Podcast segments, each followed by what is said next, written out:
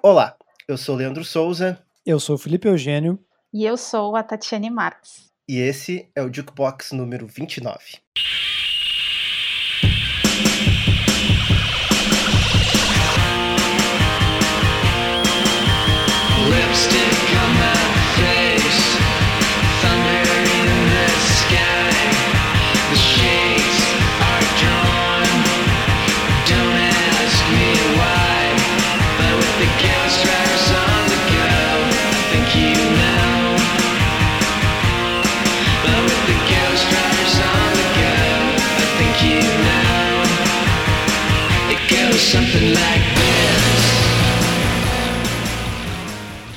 Olá pessoal, bem-vindos e bem-vindas todo mundo aí a mais uma edição do Jukebox, agora número 29 e 29 com novidades aí bacanas. Quem acompanha a gente uh, nas redes sociais já ficou sabendo, mas vamos falar aqui sem maiores delongas. Primeira novidade, primeira coisa massa que a gente tem para dizer é que temos uma nova integrante né, no line-up aqui. Vocês não vão precisar mais ouvir só as as vozes, né, já manjadas minha e do Lipe aqui. Temos agora, vocês ouviram na introdução, Tatiane Marques, é a nova Jukeboxer aqui. Bem-vinda, Tati! Ei, obrigada pelo convite. Tô muito feliz de fazer parte, de vir aqui defender a Taylor Swift sempre que eu puder, né? Então, gente, vocês vão ter que me engolir.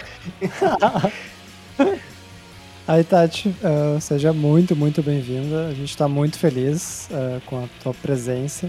Que agora não é mais só convidada, né? Agora todos os episódios a gente vai tá aí junto. Então vamos aproveitar aí uh, início né, de podcast. Vamos fazer aquele nosso recadinho padrão. Então, para seguir a gente nas redes sociais, quem não segue a gente ainda, instagram.com/barra Jukebox, J-O-O-Q-E-B-O-X, no Facebook, para quem usa ainda, a gente também posta lá, né? facebook.com.br Jukebox.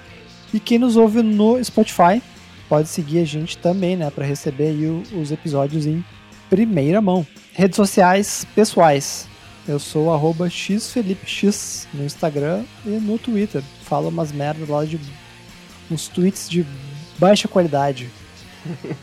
Isso aí. E é, vocês podem me seguir também né, no, no Twitter como bolotaites, no Instagram bolota com H no final aí. E até também outra coisa que a gente não comentou das redes sociais do Jukebox é que a gente também já falou um pouquinho, de tem uma, tem uma, uma bio da Tati para vocês conhecerem ela melhor, né? Até para Uh, não precisa também ficar todo o tempo aqui. Vocês querem conhecer a Tati, entra lá no nosso perfil e também sigam a Tati, né? Fala aí, Tati, onde o pessoal pode ouvir o que você, ler o que você tem a dizer e te conhecer melhor.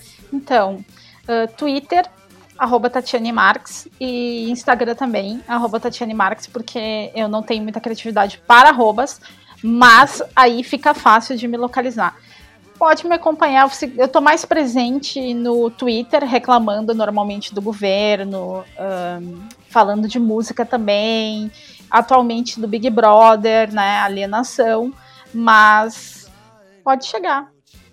Isso aí, assuntos relevantes aí. Exato. Sempre, sempre, né? O que o povo quer ler, quer saber, quer conversar.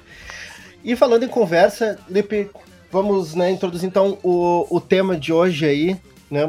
Foi uma coisa bem interessante, uma pauta que também a gente já tinha há algum tempo, né? Bastante tempo e agora finalmente, né? Uh, tirando do papel. Uh, voltamos ao formato, o primeiro episódio aí com a Tati, a gente já vai fazer nosso formato lista, né? E a lista de hoje são 15 EPs clássicos, abre parênteses, né, do rock alternativo, né? Que é o nosso mundo, ou pelo menos o, o principal. Então, não são os melhores, não são os mais vendidos, são 15 que a gente considera clássicos aqui. E aí uma gama aí de estilos que encaixam dentro dessa, das coisas que a gente ouve. Embora até tenha né, na nossa lista a EP mais vendida da história, tem coisas de que falam com outros estilos, né? Porque até a gente vai comentar depois que esse formato aí, né, o Extended Play, conversa com é, tem uma relação bem próxima com alguns estilos musicais que não exatamente o indie rock, né? Tipo hardcore, o, o, o, metal, e tem até outros estilos aí no meio, mas tudo aí por esse viés que a gente gosta, que é de música alternativa, né?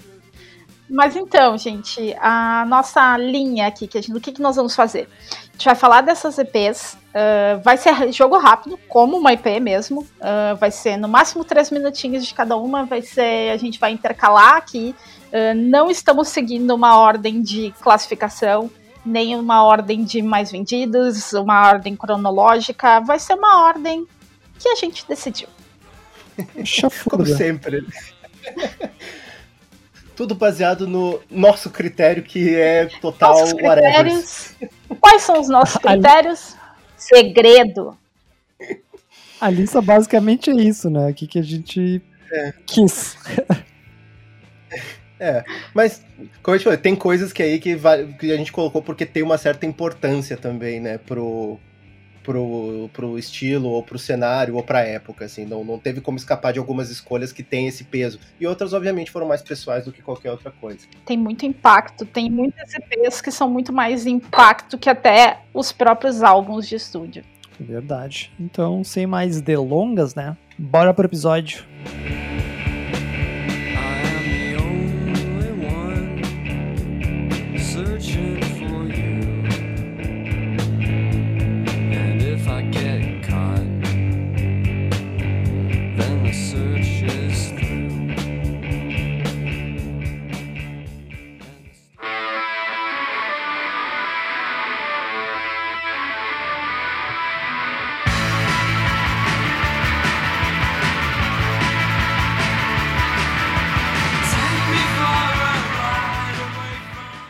Então, pessoal, antes de a gente entrar na lista de fato, vai vale aquele momentinho palestrinha, talvez, mas aqui para conceituar o que, que é o, o EP, o chamado Extended Play, que por definição né, é uma gravação musical, um registro fonográfico que consiste aí na média de 4 a 6 faixas, né, em torno aí de uns 20 minutos de duração, que é maior que um single, que é para divulgar uma música, e menor que um álbum, né? o long play.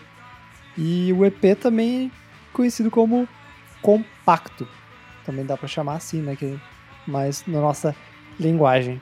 É, é meio, é meio no brasileiro, né, aqui no, na tradução para o mercado brasileiro até acaba sendo um pouco confuso, porque tem compacto que também, que single que é chamado de compacto, né? Tinha um pouco disso. O EP, quando foi lançado originalmente, até alguns eram em discos de 7 polegadas, lembrando, né, indo pro, pro vinil, eram discos de 7 polegadas, outros em discos de 10 polegadas para caber um pouco mais de música, né? Porque tem EPs que vão até 20 minutos de duração, e outros que daí cabem dentro de um formato de um 7 polegadas que é ali entre 10 e 12 minutos. Então é, pode ser um pouco confuso. Porém, sempre tem essa ideia de ser um, um pouco ma mais uh, extenso do que querer simplesmente divulgar uma música de trabalho que seria o single, né? Isso, exato. Acho que para fazer uma linha histórica bem breve e meio tosca, a gente volta lá para os anos 50 ou para entender também a indústria musical, né? Que, e pensando muito numa ótica de na parte econômica, né? Então a indústria musical foi baseada no início em singles, né, divulgar uma música, e aí tanto o artista, quanto o rádio, quanto gravadora, quanto para quem consome, né, de comprar um vinil, um, o single muito mais barato do que o, e para produzir do que o EP e, e o álbum, né, o long play. Então ele te, o EP surgiu até como uma alternativa ao, ao álbum, né, ao long play ali nos, nos anos 50. E ganhou essa, uma certa popularidade nos anos 60 com os Beatles, tá? Que inclusive eles, eles têm na discografia 36 EPs. É, é muita coisa. É, mas é até é legal a gente pensar naquela época que não existia ainda muito essa coisa do álbum pensado como uma obra fechada. Isso foi algo que foi surgir talvez ali para valer no final dos anos 60, na segunda metade dos anos 60 até então, muito se pensava até mesmo nos LPs como coleções de músicas de trabalho, era muito ainda com viés mercadológico, né? E as EPs era apenas uma maneira mais rápida e talvez mais uh, que era possível soltar isso com uma regularidade mais rápida do que um LP, né? Então, Então tinha muito a ver ainda com o que era o vigente do, do, do mercado fonográfico naquela época, e não se pensava muito ainda, tipo, o, o formato ou o tamanho do, se assim, um EP, um LP, como realmente uma expressão de, artística, assim, né? Foi, é algo bem, bem peculiar da, do início desse, dos formatos né, de, de, de disco. Sim, sim. E ali falando, né? Acho que eu citei Beatles e 60, mas foi nos 60 que, que deu uma queda aí na, na popularidade e aumento né, dos LPs, justamente pelo que o Leandro falou, de uma visão mais artística. E as EPs voltaram a ter, né, recuperaram esse papel importante e durante no, no finalzinho dos anos 70 e início dos 80, muito pelo punk rock e da, daquela ética do faça você mesmo voltando, né, para aquela questão econômica. Então, ainda baseado no vinil, gravar, lançar para comprar também era muito mais barato. E aí que uh, surgem muitos movimentos, né, uh, que vem do punk, aí o que a gente falou do indie, do hardcore, do metal, e que a gente vai falar mais na frente aí uh, com os exemplos. Mas assim, definições, ou o que, que eu gosto de EP, porque é curtinho, e normalmente, assim, é o é, é um tipo concentrado o que, que a banda tem de bom naquele momento para gravar. Não tem aquela a famosa encheção de, ling, de linguiça, né? Que às vezes acontecem em alguns para fechar um álbum. Pois é, né? Até Tati, tem muito álbum aí que tu pensa tu ouve de banda, né? Meu, seria muito melhor se fosse uma EP, né? Porque tem discos que é bom só a metade, né? Exato. Tem muito álbum que tu poderia retalhar ele e construir um EP dele que ficaria muito melhor. É muito a questão para fechar ali, quero ter um número de faixas ou um número de quero tantos minutos e aí eu vou colocando música que não faz assim muito sentido. Não tem aquela construção que seria uma, uma coisa mais linear do álbum, então, porque também voltando nessa ideia de que o álbum era a obra ali, a EP era um pouquinho mais curta. Uh, isso já vir, mudou um pouco a partir dos anos 80, quando a gente vê EPs uh, sendo muito mais dessa ideia do. Uh, o que o álbum eu fiz algo mais focado no que até a própria gravadora quer, e na EP eu vou conseguir lançar uma coisa mais conceitual, algo mais próximo do que eu gostaria de fazer no momento. Sim, né? Sim. E até a questão, acho que contratual, né? onde as bandas têm lá o tinham ou têm contrato com a gravadora grande de obrigação de gravar álbuns e os EPs lançam por outras por outros selos de uma forma mais descompromissada uh, às vezes com vários covers splits né com duas bandas gravando então isso também traz bastante uh, diversidade às vezes na, na carreira né, das bandas e para aquelas que e para aquelas que iniciam né é, é aquilo do, tipo, o que tem de bom, joga ali dentro, né? É, isso até se relaciona com algo que a gente vai falar de, de uma das EPs né, da, da lista, que aconteceu bastante isso ali no, no início dos anos 2000, quando tava meio que essa corrida pelo, pela renovação, a salvação do rock, saíram muitas EPs de bandas que depois foram a ser hypadas e lançaram álbuns depois ali, né? Até os Strokes começaram com uma EP que criou uma guerra entre selos para ver quem assinava eles, né? Então. Resumindo a carreira dos Strokes, sempre hype. Mas beleza, acho que depois dessa pequena, pequena introdução a gente vai falar mais sobre o papel da EP uh, né, o formato em si, a gente pode até explicar isso melhor falando do, dos discos que a gente escolheu, né, ali. É, acho que vale também que o EP hoje, mesmo no mundo digital, ainda existe, né? Uh, tudo isso que a gente falou aqui foi construído num mundo físico de LPs, de vinil, no caso. Uh, passou para CD também.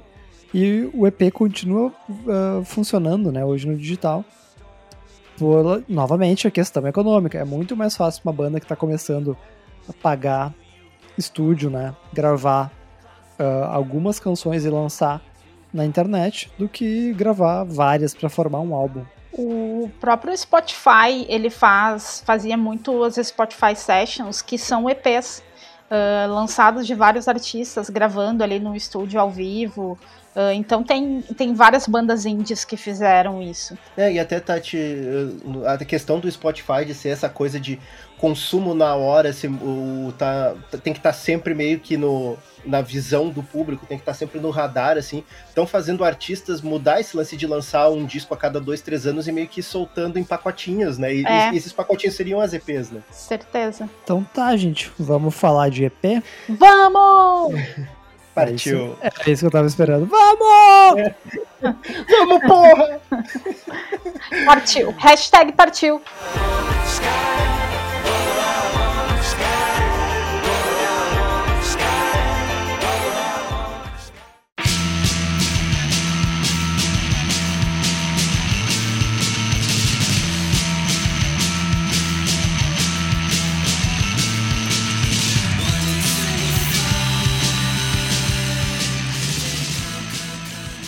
Mas então, começando a nossa lista de EPs, vamos começar com uma que é assim, maravilhosa.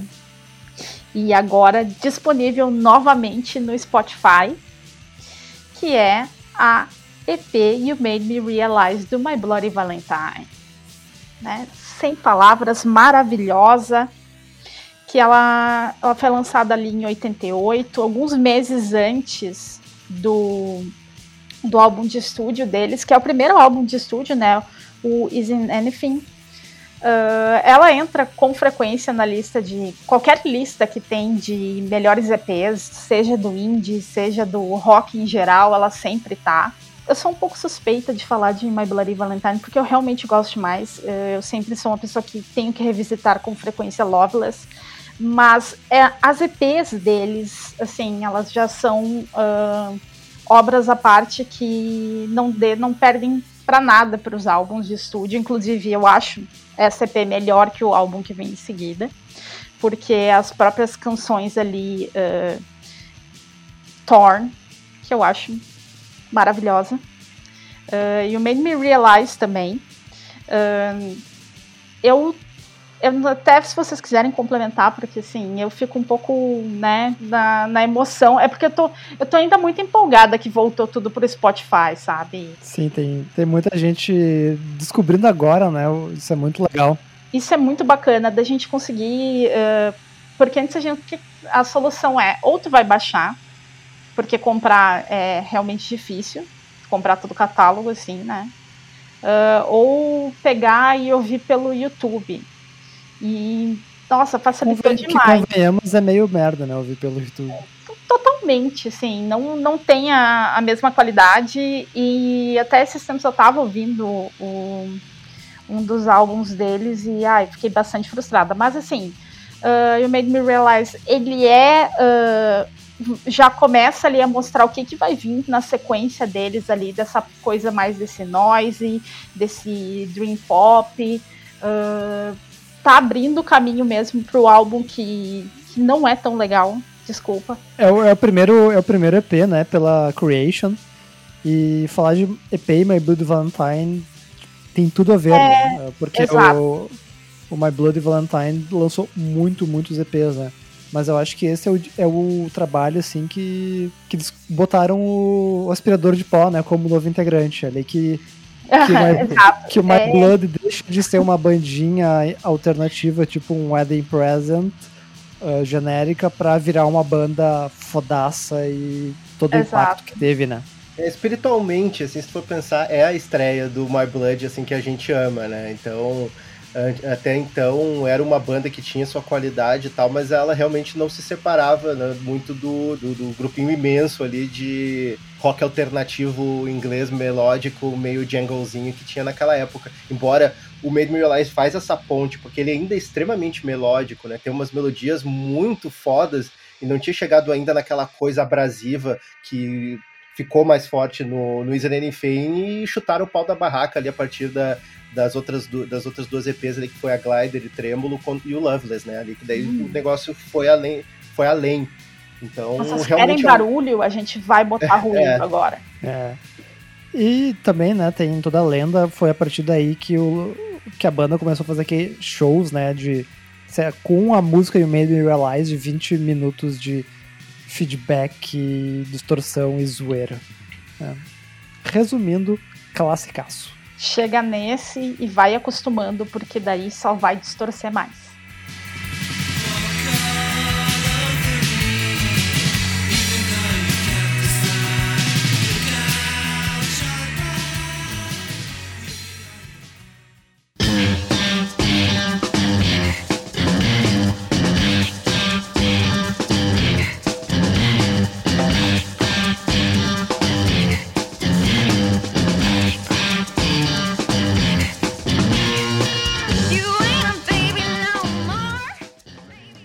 Depois aí, né, desse noise do My Blood Valentine, a gente vai para uma garagem aí, mas nos anos 2000.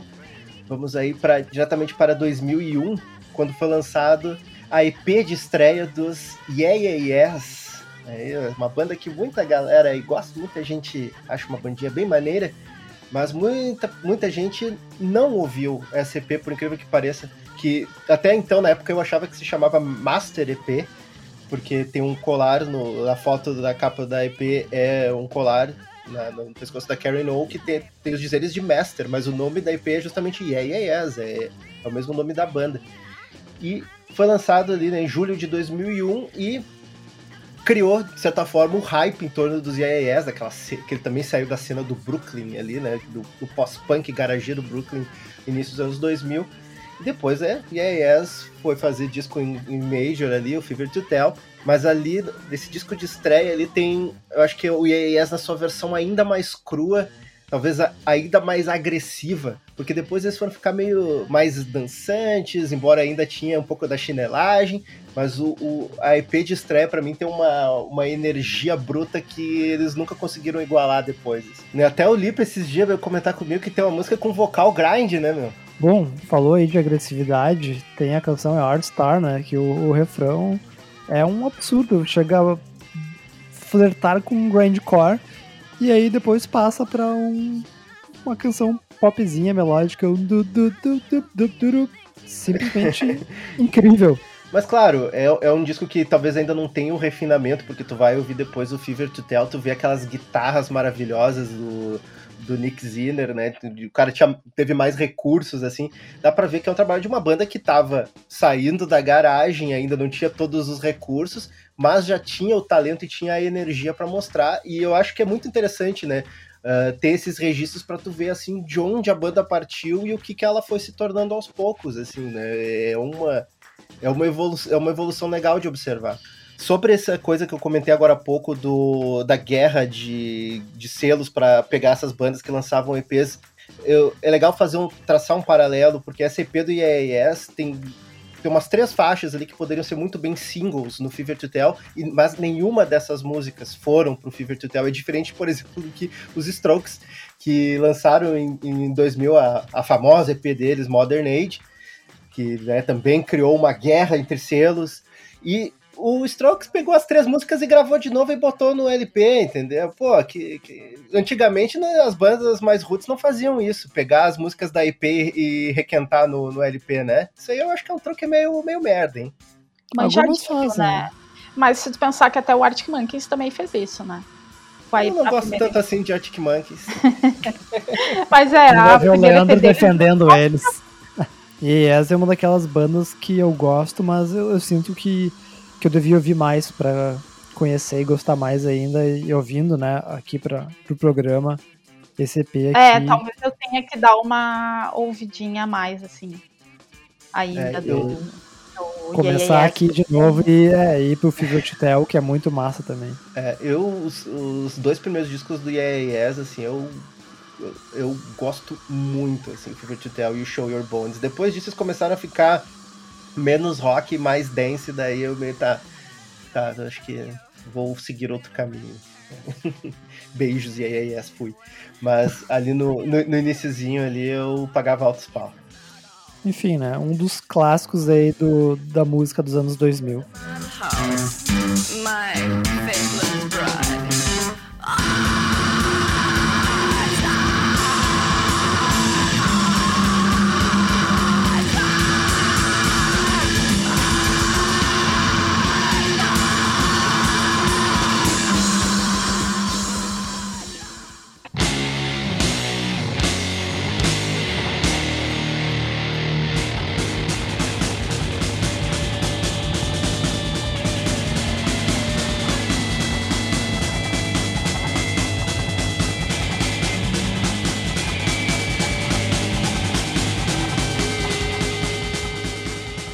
falando de garagem e falando de estreia, aqui também, né, um EP de estreia do grupo de Seattle, Mudhoney, com o clássico icônico, né, o Superfuzz Big Muff, né, uh, gravado e lançado em 88 pela gravadora Sub Pop, né, tipo, Foi o EP que, uh, digamos que moldou, né, muito da cena grunge, e, mas que era uma banda que fazia um garage punk totalmente descompromissado. Né?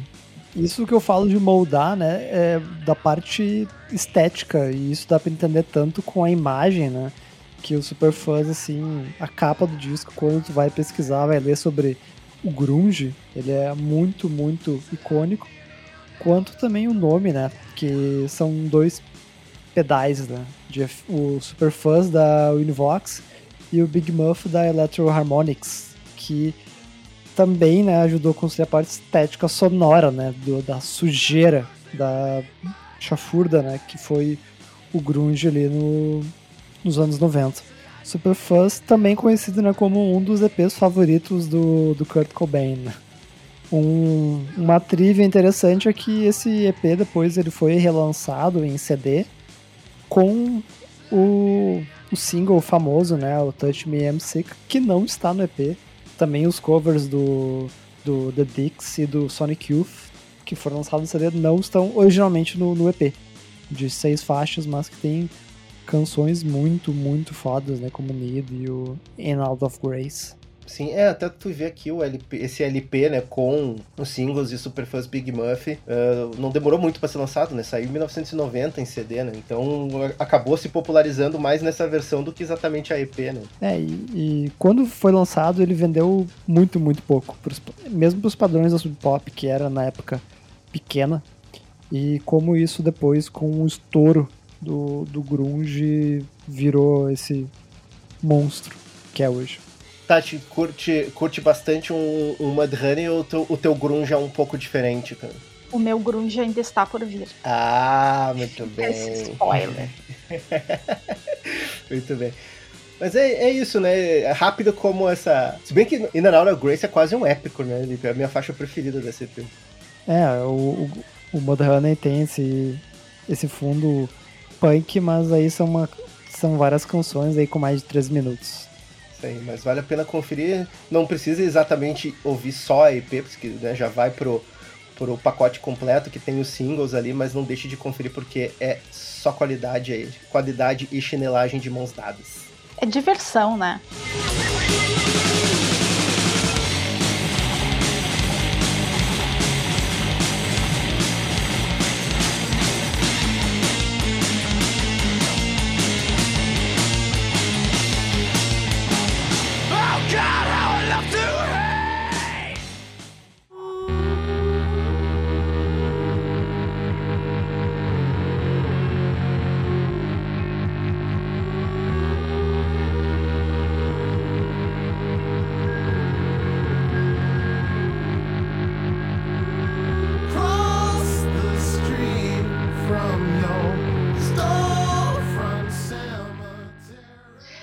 Então, a próxima EP é de uma banda que eu gosto demais.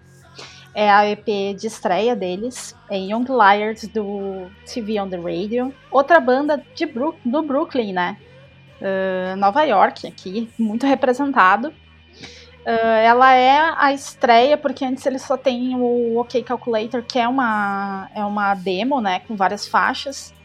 Mas essa EP ela é só ali cinco músicas, né? 25 minutinhos.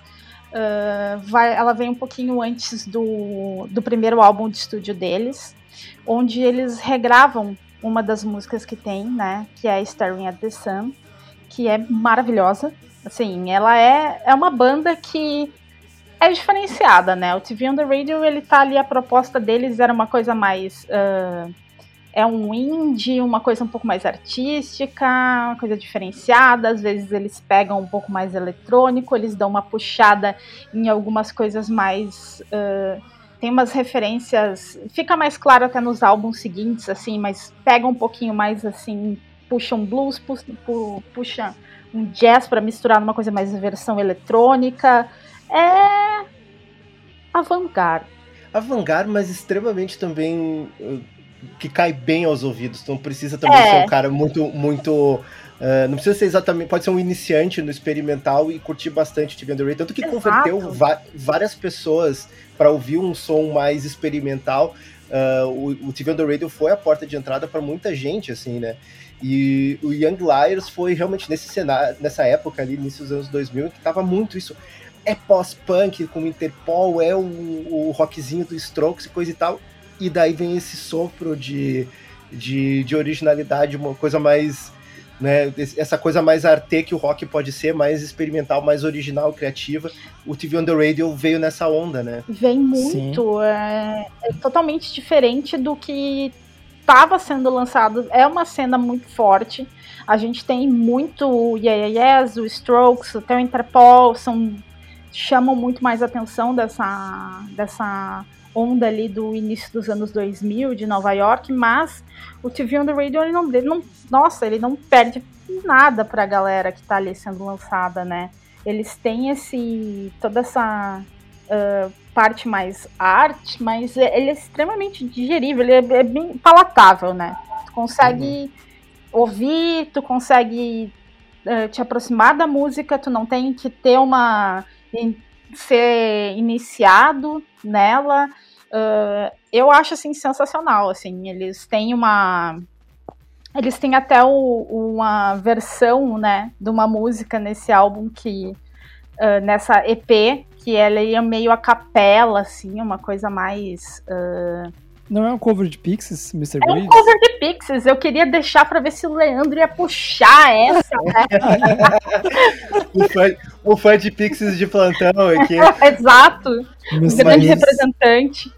Mas sim, foi até uma coisa que me deixou meio. meio. Como é que eu vou dizer? Meio bugado na época, assim, mas depois eu fui curtir, sabe? Não, TV on the Radio, pra mim, é um dos grandes nomes aí da cena uh, dos anos, da música dos anos 2000. E eu sou fissurado na banda. Ou, é. quer dizer, já fui bem mais, né? Que a banda acabou dando umas deslizadas violentas. Eu tenho muito amor pela banda. Uh, meu Last FM, basicamente, até ali o 2011 é muitos, né, muitas ouvidas. Uh, mas eu acho assim, eles deram uma quedinha de rendimento a partir de 2010 ali. Acho que tem uns álbuns que não são tão. Eles mudaram um pouco, mas ficou um pouco meio manjado demais. Agora tá nesse hiatus aí, mas sempre tem esses álbuns e SCP para revisitar, né? É, SCP sim. sim é totalmente clássica e eu vou ser muito arrojado numa declaração que Staring at the Sun para mim é uma das melhores músicas já feitas. Olha. Opa.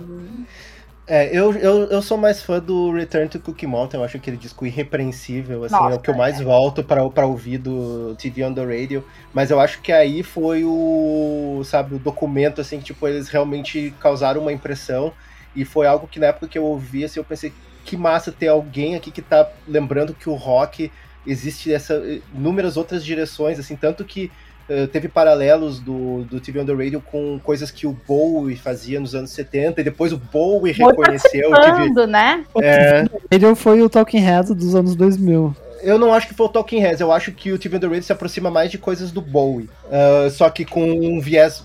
Até o Bowie fazia soul também, né? Então... É, mas eu acho que tem um mix aí. Dá pra fazer. Eu acho que eles poderiam ser o, a cria perfeita do Talking Heads com o Bowie.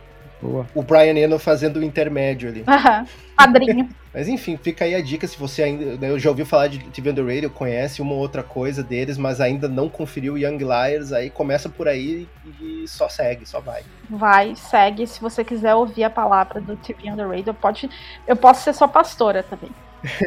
Tunde a The Bimp, Keep Malone, o seu Davis Tech. Aí, Nossa. estão de parabéns. Totalmente. Que time.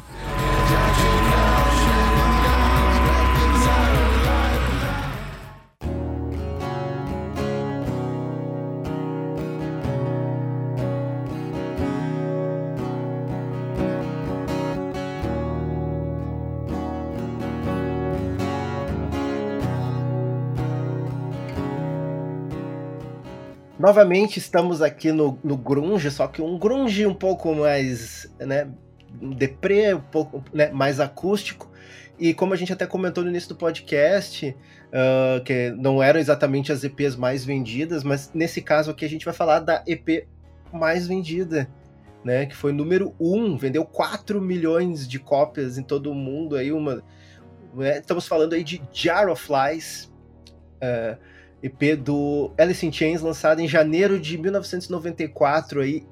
E foi né, o, o primeiro lançamento do Alice in Chains depois do clássico irretocável absoluto Dirt. E foi um, também um, certo uma, uma coisa meio experimental, né? Tipo, o, o Alice in Chains investindo no seu lado mais deprê, mais melancólico e praticamente nada agressivo, mas igual uma EP linda, linda, linda, assim. Teve singles ali que, uh, né, na época da MTV, tiveram em alta ali, Nutshell. Uh, no Excuses. No Excuses, I Stay Away.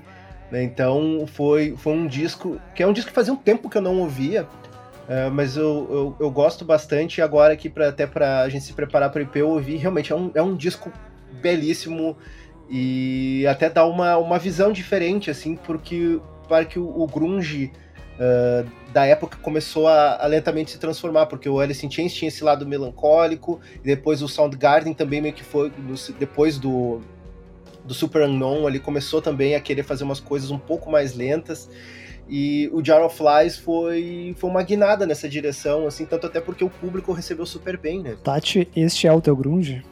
Esse é meu grunge. O grunge triste. Mas eu acho assim, não é nem só a questão de ser uma coisa mais melancólica. O que me chama atenção é. Eu, eu realmente gosto muito do Alice in Chains, mas ele tem um, um diferencial de ser, eu, ser mais trabalhado, assim. Eu acho uh, mais trabalhado do que outras bandas ali. Uh, Nutshell, pra mim, assim, nossa, é perfeita. É realmente, assim, Jerry Cantrell puxando nas composições, né? Uh, mas eu realmente tenho um apelo, assim, realmente é uma EP que me chama mais atenção que vários álbuns deles, inclusive. Principalmente o que vem depois. É, se, se o Mother Honey foi o, o início, né? cru e, e, tosco e underground, né? Esse EP, né, o Jar of Flies é completamente o oposto, né, do, do grunge já, agora em 94, uh, bombadaço pós Nevermind, uh, todo esse lance acústico, MTV e clipes, né, então resultou nesse, nessa parada aí, né, de ser o EP mais vendido. Sim. É, é que tu vai ouvir, por exemplo, o Dirt tem umas duas ou três faixas ali que sugerem um pouco essa, essa coisa que eles investiram mais no, no, no Jar of Flies ali, tu vai ouvir tipo Down in a Hole, tu vai ouvir ali uma, um pouquinho, até mesmo o Rooster e tal, que tem aquela, aquela o, o vocal, o violão mais trabalhado, né? Não, não tem nada tipo Damn Bones no, no Jar of Flies. Então é, é, é realmente uma, um, um, lado do Alice in Chains assim que, que eles resolveram usar esse formato mais descompromissado da EP para trazer à tona, né? E, e, inclusive tem, tem um amigo meu, o Matheus, que participou do nosso podcast do ano passado sobre o disco dos Mamonas, né? Ele também é mega fã de Alice in Chains e ele falou na época, lá no final dos anos 90, quando ele tava ele era fã de grunge, estava começando, ele ignorava o Jar of Flies, ele, não, ele ainda não tinha pego a moral, assim, ele curtiu Alice in Chains guitarreiro e tal. E tem essa coisa, assim, de, de pegar essa, essa, esse lado mais introspectivo, assim, e que o Alice in Chains foi uma das bandas que, do grunge que melhor trabalhou isso. Mas uma coisa inegável, né, quando se fala de clássicos, né, EPs clássicos, esse é um dos primeiros nomes que vem à mente. Com certeza.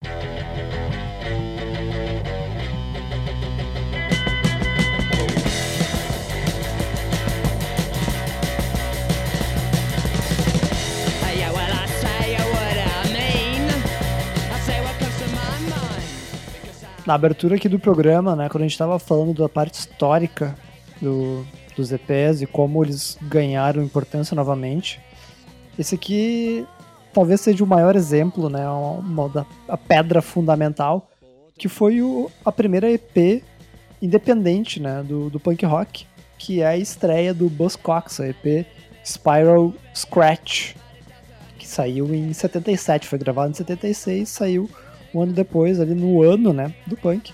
Ficando, acho que numa parte mais registro, assim, só, só veio antes dela a New Rose do The Damned e a popular, né, Anarchy in the UK do, dos Pistols, que eram duas bandas de Londres com gravadora, né?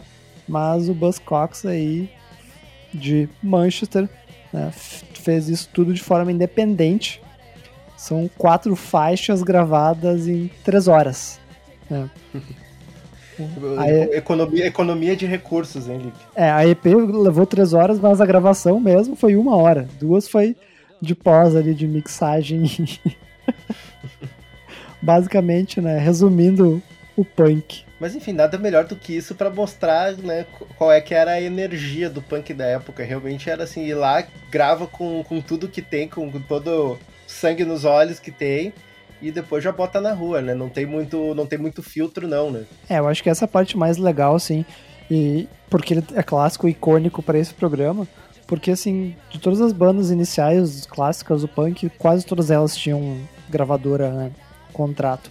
E esse EP aqui saiu completamente independente, né? Foi até interessante, foi produzido pelo Martin Hannett, quem, quem se interessa é o famoso produtor do Joy Division, né? E também é o único registro do Buzzcocks com o vocalista Howard Devoto, que depois foi fazer a banda de pós-punk Magazine. Sendo punk e, e, direto, né? Tipo, completamente clássico e importante. Né? É, até não tem nenhuma das grandes faixas clássicas do Buzzcocks, que obviamente veio depois com uh, quando o Pete Shelley assumiu os vocais, né? Ah, mas uh... a, tem, tem a faixa Boredom, que ela a estrutura dela virou Fast Cars, que é a música de abertura do, do, do, do primeiro disco do Buzzcocks. É, o Buzzcocks é uma banda que tem muita, uma relação muito próxima, né, muito forte com os singles, né, e, mas nesse caso aí, essa EP também é algo muito histórico ali. E é excelente, assim, embora que eu falei, não tem os clássicos, mas é, é uma EP excelente. Se você for ouvir, tem no Spotify. Não tem como não não bater o pezinho ali, né? Dar um. Rapidão também ali. É, 10 minutos, né? O que, que é? Um, toma um cafezinho ali ouvindo o EP do Buzzcocks. Intervalo ali, quer pensar, quer, tá, quer dar uma arejada, tá trabalhando, precisa dar uma, né? Precisa mudar um pouquinho, bota ali o play. Dá um up no batimento cardíaco. Exato. Com certeza, né? Então, tanto por questão histórica, por qualidade, classicaço, né? Indiscutível. Spiral Scratch.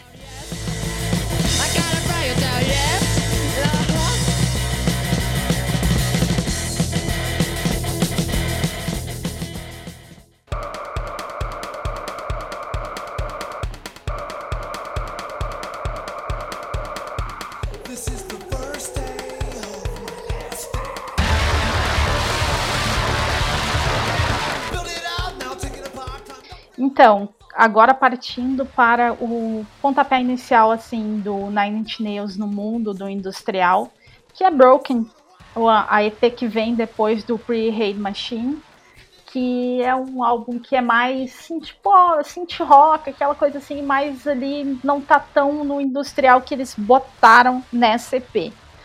E essa EP ela fez muito sucesso. Ela tem várias músicas que são foram singles e são bem conhecidas. Tem Wish, tem Happiness in Slavery, uh, qual mais ali também? Uh, physical também, uh, é, Gave Up também. É um, uma EP que ela vai abrir também caminho pro, pro álbum deles, que é o grande hit do, do Nine Inch Nails que vem depois o Downward Spiral. E ela foi até assim, ela teve tanto sucesso, uh, tanto de crítica, vendeu bastante também, uh, foi indicada ao Grammy, né? Muito nas categorias ainda de metal. Eu não acho assim essa o Nine Inch Nails tão um apelo do metal, mas ok. Mas que começa a, a ter todo esse lado realmente do, do industrial pesado, né? Eles migraram mesmo pro som que depois vai acompanhar eles uh, até ali os anos 2000, quando eles vão mais pro lado do eletrônico. Mas uh, que eu acho que, assim, é uma, é, uma, é uma EP que se tu precisa, assim, se tu não ouviu ainda muito o Nine Inch Nails e tu quer pegar algo rápido, assim, algo que não é tão denso que nem os álbuns e tão longo, tu pega esse EP e assim, é difícil não não dar aquela empolgada com, principalmente com Wish, sabe? Porque daí tem aquela coisa mais um pouco eletrônica, aquele industrial ali e ficar balançando a cabecinha ali, dando uma dançadinha de leve na cadeira. O Pretty Hate Machine era o Nine Inch Nails no ferro velho, né? E o Broken é, na, é uma indústria siderúrgica, né? Exato. É, que o, o Pre-Hate Machine, embora ele já tenha um pouco da agressividade, que depois eles foram, né, levaram para um nível ainda mais elevado, ele ainda fica, como a Tati falou, ele ainda ficava em cima da, daquelas batidas eletrônicas né, mais oitenti, oitentistas e tal, e em alguns momentos usava os sintetizadores para fazer barulho. Eu acho que no Broken é, é, é essa ponte que, né, que fala assim, o metal industrial, né, assim, tinha o industrial mais eletrônico, o industrial mais roqueiro, e até a questão da, da, da, apresentação da banda, né? Porque daí, no, no, na, junto com o Broken, teve esse, todo esse lance visual, né? Que o Nine Inch Nails começou a fazer também. De ter esses clipes, parecia que eles estavam. Parecia que estavam no ferro velho, tavam, eles sujos, era essa, essa aparência meio repugnante que fazia parte do show, né? Então eh, foi um, um redesenho de rota, né? Essa EP, assim, resume muito do que a gente falou, né? Porque a banda tinha um. fez o primeiro disco, queria. E aí faz um EP, né, para tentar coisas diferentes e também consegue fazer muito sucesso com o EP, algo bem anos 90, né, de, de conseguir explorar e sair single de EP, né, isso também é, é massa. Sim, e foi com esse EP que o Trent Reznor conseguiu uh, levar o Nine Inch Nails para uma major, né, porque antes eles estavam no, no Pretty Hey Machine, eles estavam numa gravadora que era a TVT, que é é, um, é, um, é meio que uma indie, só que é tipo, distribuída por uma major, mas o selo em si não é uma major. E daí eles foram para Interscope e o, foi o primeiro lançamento pelo selo do Trent Reznor, né? Que é a, a Nothing, né? Então também marcou isso. Mas então, é, é uma EP que ela tem muito do que vai vir a ser o, o Nine Inch Nails a partir ali de 94, vai ser muito marcado para eles, assim. É a, é a oportunidade que eles tiveram de já testar um som novo, saindo daquela coisa tão oitentista e migrando pro sucesso deles, né? Que, que realmente ali vai começar a bombar nos anos 90 e e, nossa, eu super recomendo. Eu, sou, eu gosto muito de Nine Nails, assim, eu assisti.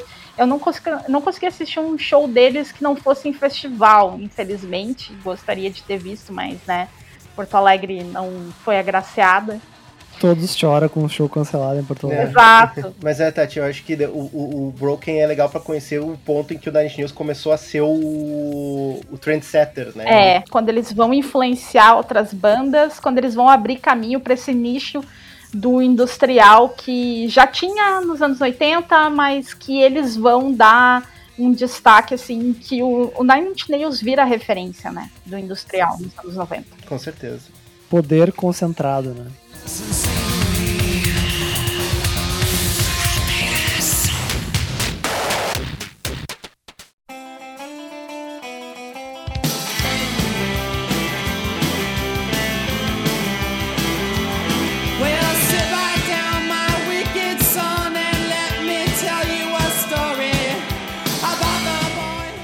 se antes o, Lipe comentou ali, né, perguntando se o, o, o, super fã de Pixies ia comentar alguma coisa, chegou o momento do fã de Pixies falar de Pixies. Mas acho que todo mundo aqui é fã de Pixies, né? Sim, é, sim. Eu tinha Pixies no meu e-mail, né, que era leandro underline Pixies, é, arroba bom. Uh, mas, então... então, não tínhamos como não comentar SP lançada ali em 1987, setembro de 1987, Come On Pilgrim aí, o primeiro lançamento dessa banda de Boston aí, liderada pelo seu Black Francis, mas também, né, não podemos deixar de observar aí a, a, a dona Kim Deal aí, né, inegável, né, o Joe Santiago na guitarra e Dave Lovering na bateria. Come On Pilgrim é, é um disco que tem inúmeras qualidades, assim, eu acho que foi, é, é o cartão de visitas do Pixies, mas, né, não entra no mesmo patamar que os álbuns clássicos, mas é um EP muito, muito, muito marcante por ser essa essa chegada dos Pixies, assim, e é reconhecido por muitos como uh, uma obra comparável à, à restante, à discografia restante da banda, né? Mas, mas eu mesmo, como fã de Pixel, curto muito as faixas. Tem faixas ali clássicas, como Caribou, tem Vamos, que foi regravado do Surfer Rosa, mas tem outras ali, tipo Nimrod Sun, Levitate Me, uh, Isla de Encanta. Todas essas são clássicas dos shows dos Pixies, mas só tem na, na EP. Tu tava desdenhando de banda que usa música de EP em disco, né? Mas os Pixies fizeram isso também. É, né? O Camon Pilgrim tem oito faixas, então vamos com calma. Porém, uh, é, é muito interessante ver como essa, isso foi usado, porque foi gravado de forma independente pelos Pixies. Todas essas faixas, inclusive com outras. Tem a chamada Purple Tape, dos Pixies que foi, pegaram, foram para um estúdio, gravaram uma porrada de coisa, gravaram né, outras faixas que depois foram aproveitadas né, no Doolittle, tipo uh, uh, Here Comes Your Man, tem uma versão, uh, vamos dizer, pré-histórica de Here Comes Your Man, que foram gravadas nas sessões do Come On Pilgrim, e só, né, depois eles só foram gravar de outro jeito em outro álbum. Mas é legal ver realmente como um documento dos primeiros passos de uma banda, que daí essas canções foram vistas por alguém na 4AD, foram re, eh, remixaram, retrataram elas numa pós-produção e lançaram como o, a primeira EP, Come On Pilgrims aí, e foi, uh, não, não é que vendeu de montão, mas obviamente foi super bem recebida e abriu as portas aí depois pro, né, o resto da história, né, Pixies aí, uma das maiores bandas do rock alternativo, não tem nem o que discutir. Pô, se a gente se propõe aqui a falar de clássico, né? Esse EP aqui também é assim, tá estampado, assim, classicaço. Uh, por quê, né? São, é um primeiro registro da banda. Estão, tem canções aqui que marcaram né, toda a carreira, que regravaram e sempre presente em shows e que dá pra dizer assim, são clássicas né, da banda. É. Mas o que, o que marca também a EP né, é que todo o som, a característica do Pixies, que foi ficar mais conhecida depois, tá tudo ali, né? É sim, a essência da banda. É, tu vê que a banda, pelo menos ali nos três primeiros álbuns, nos dois primeiros álbuns, tu vê que eles têm já uma, uma cara que foi, foi seguindo e não, não, não teve, obviamente, suas evoluções, suas transformações, mas era, já era uma banda totalmente formada em termos de proposta musical, né? Eu, assim, eu gosto bastante de Pixies, eu não sou a, a, mais fanática, até porque eu não tenho, assim, essa bagagem do Leandro, né? Que é um fã, assim, ferrenho. Uh, mas eu, eu gosto muito dessa EP, eu gosto muito da, da até da Caribou nesse EP, uh, porque é uma das minhas músicas preferidas do Pixies. E eu, nossa, eu acho assim, é uma é uma banda que influenciou tantas outras, e não só no indie, mas em outras, né, uh, outros nichos uh, do mercado, assim, que se influenciaram no som deles.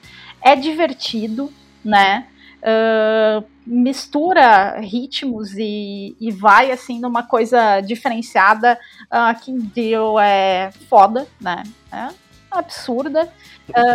a gente tem que reconhecer que ela, nossa, depois até nas bandas dela, mas uh, eu realmente acho que para não só ficar nessa, nessa coisa manjada de ah, vai lá e escuta o Surfer Rosa, sabe? Ou o Doliro, mas se joga no, nessa EP que realmente não, não, tem, não tem ruim. É, e tem esse lance que tu comentou, Tati, do, do senso de humor. Tem a minha, desse, nessa parada tem a minha faixa preferida dos Pixies, que é I've Been Tired que ela, ela consegue ser extremamente uh, bem-humorada, meio, meio irônica.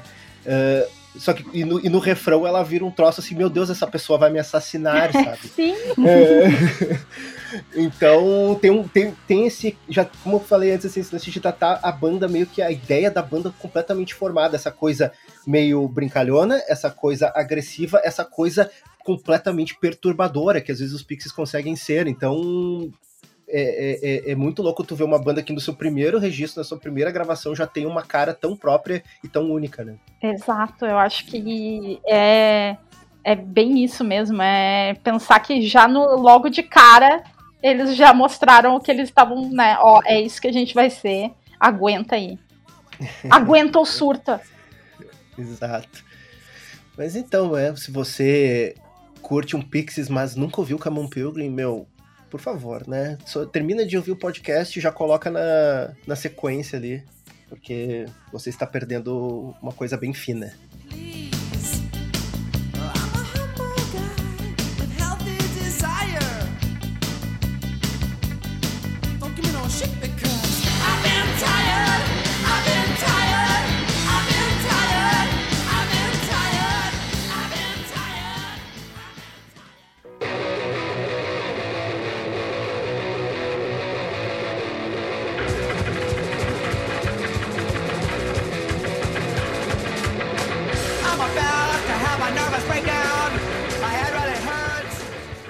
Olha eu aqui de novo falando de punk rock. O EP classicaço do Black Flag, né? Uma das minhas bandas favoritas de toda a minha vida, chamado Nervous Breakdown. Então, um, um EP de quatro faixas com uma duração aí de cinco minutos. É um EP que parece um single, Lipe? Basicamente isso, tem uma música num lado e depois o outro lado de três faixas, né? Mas fica complicado até de reconhecer, né? Porque no, no, no, hardcore, no punk rock, tem LP que tem duração de EP e EP que tem duração de single. Daí single tem duração de quê, cara? então, tem que aproveitar toda aquela, aquela questão econômica, né? Então, botar quatro faixas num, num compactozinho de 7 polegadas, né? Enfim, Nervous Breakdown ele foi gravado em 78 e lançado em, em 79 e foi lançado pela SST, né? A gravadora do Black Flag, esse é o primeiro registro com o Kate Morris cantando, né? Que depois foi formar aí o Circle Jerks, um cantor muito famoso do, do punk rock, né? E são essas quatro faixas aí, basicamente, né? Um bagulho ácido, rápido, cru, né? E, assim, eu considero como a pedra fundamental, eu repetindo essa porra aí de novo, mas que deu o início de toda a cena hardcore da, da costa oeste do, dos Estados Unidos, né? Então toda e todo aquele lance do faça você mesmo, tudo veio daqui, né? Tipo, também é clássico, né? Porque foi produzido pelo Spot, que foi o, o produtor, né? De toda essa cena. E a capa do Raymond Pitchbone, irmão do, do guitarrista Greg Ginn. Olha eu aqui falando um monte de nome. Mas quem, quem curte Black Flag tá, tá muito familiarizado né, com, com todas essas pessoas. Sim, sim. É, eu, como eu tava comentando contigo em, uh, em off, né, eu, eu curto Black Flag, mas não sou também um grande, um grande fã. E esses, esses lançamentos, assim, eu, eu, vejo muito que a importância deles foi também de da cena, né? E embora tenha comentado que também do ponto de vista sonoro também teve foi muito muito importante, né? Sim, no finalzinho dos anos 70 tinham várias bandas ali na região de Los Angeles e nas, nos condados. E o Black Flag conseguiu levar isso um pouco mais adiante, né? De mais rápido e mais agressivo, que foi, né? Esse, essa evolução aí pro, pro hardcore. Como a gente tá falando de EPs, né? Tem o Kate Morris, vocalista, que depois fez a banda Off, que tem uma carreira muito marcada por gravar EP e muito focado no, no som, né? No, nesse tipo de som do Black Flag. Enfim, né? Cinco minutos, dá o play, ouve quatro faixas, batendo a cabeça na parede. Eu, Tati, tu que não ouve tanto Black Flag aí, mas gosta de bater a cabeça na parede, né? Eu Exato, sei. eu sou uma pessoa que tem que dar play nessa, nessa EP, que é uma faixa, basicamente, do que normalmente eu escuto. Mas É, é, é, que, assim, Black Flag eu conheço mais o que vem depois ali, uh, quando já tá o Rollins na banda e o que é mais mainstream deles mesmo. Então, para mim, já é uma dica que eu vou dar play depois. Quem não conhece, faça como a Tati, deu play, Nervous Breakdown.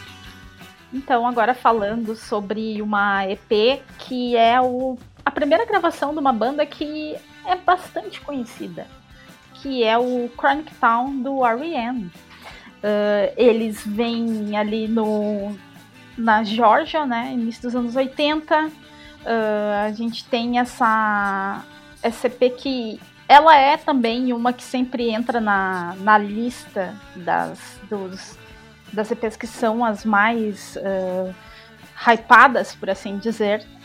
Uh, e que já vem também mostrar o que o que vai seguir mais ali a linha da banda, assim, eles já têm umas letras, umas coisas um pouquinho mais obscuras, porque por mais que o, o Ariane tenha seguido uma linha um pouquinho mais pop, principalmente nos anos início dos anos 90, a, ele sempre tem uma, uma um pouquinho dramática, assim, na, na, nas letras, uma coisa meio triste, deve ser por isso que eu gosto também, uh, mas eles têm uma coisa um pouquinho que a gente até estava comentando outro dia do college rock, né? Que tem, eles dão esse. Uh, entram nesse nicho que é um pouco assim: o que será que é o college rock? É o R.E.M. logo no início. Sim, sim. É, o, o R.E.M. é muito interessante, né, Tati? A gente que gosta bastante, ouve bastante R.E.M. É uma, uma das minhas top 5 bandas, eu creio. Uh, é que tem o R.E.M. antes de ir pra Major, né? Antes uhum. de ir pra. Warner, e o R.E.M. antes, né, de ir pra Warner.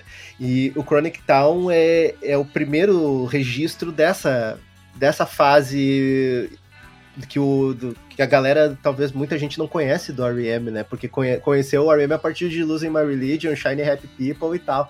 E aqui Mostra assim o lado que talvez foi mais influente do R.E.M., que eles realmente criaram o, o, uma nova cena. Pensa assim, início dos anos 80, ali, 81, 82, o, era, era punk e era new wave naquela época.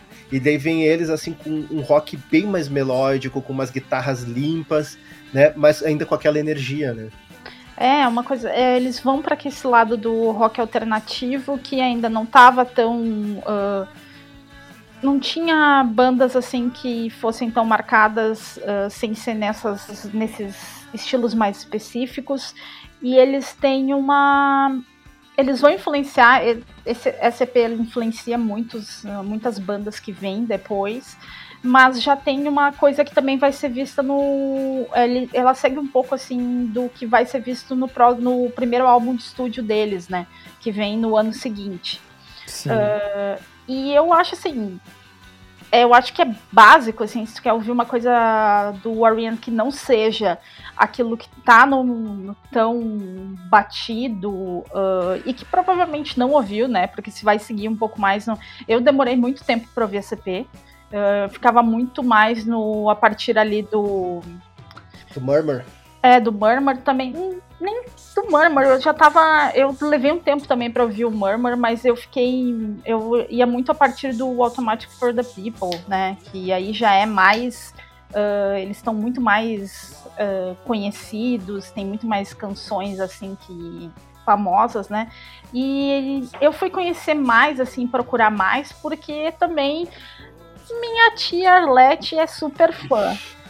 Nós vamos ter que chamar a Tati Arlete pra, pra participar de um podcast, Tati. Esse podcast ela, vai ser massa. Ela tem esses LPs, ela tem tudo ali desde o início, então é.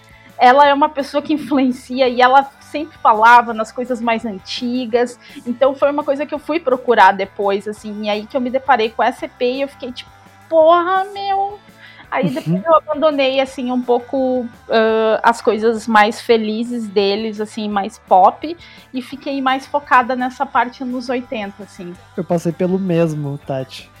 Porque o, o R.E.M., né, eu, eu, acho isso incrível, né, que ela foi uma banda que fez muito sucesso, né, no mainstream, ao mesmo tempo que ela foi muito, muito importante no underground.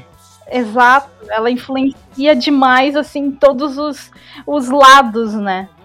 E essa fase pré-mainstream, por incrível que pareça, eu, eu, acredito que foi a mais influente, porque tu pensa assim, ó, uh, até bandas como Smiths depois foram meio que uh, pegaram alguns elementos que, que, que vem que o R.E.M. no caso fez antes, uh, todo esse jungle pop que depois foi ficar popular ali no, na metade dos anos 80 para frente, Uh, daí a gente tava comentando até outras bandas depois, quando o Replacement começou a limpar mais o som deles. É. Essa, essa parte do college rock que tinham as cenas universitárias, a cena de Athens, né, que é a do R.E.M. ali na Georgia, tem a cena de Olympia, que daí tinha a K-Records, o Beat Happening, lá, né, que a, que a Olympia é a Seattle antes de Seattle, né, lá no estado de Washington.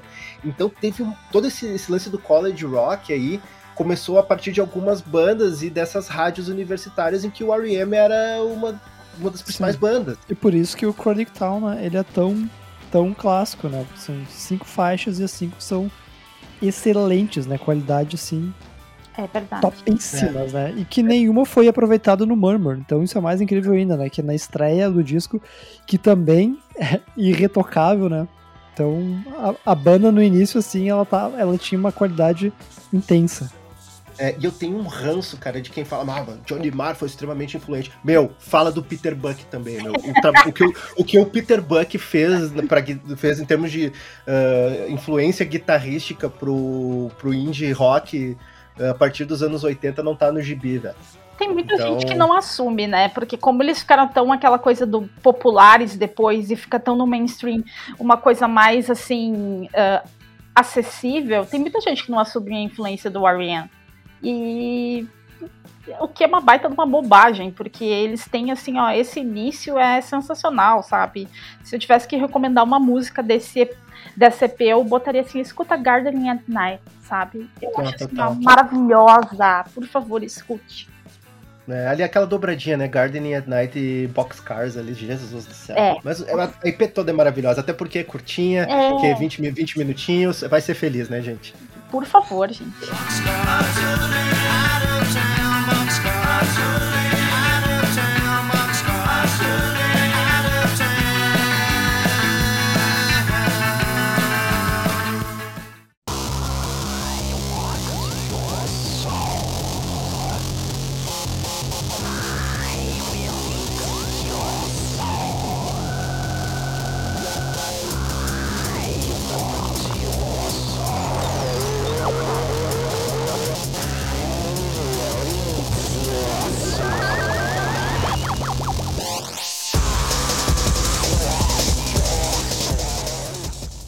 Certo, agora é o momento vem pro pai do podcast, literalmente, vem pro pai. Socorro!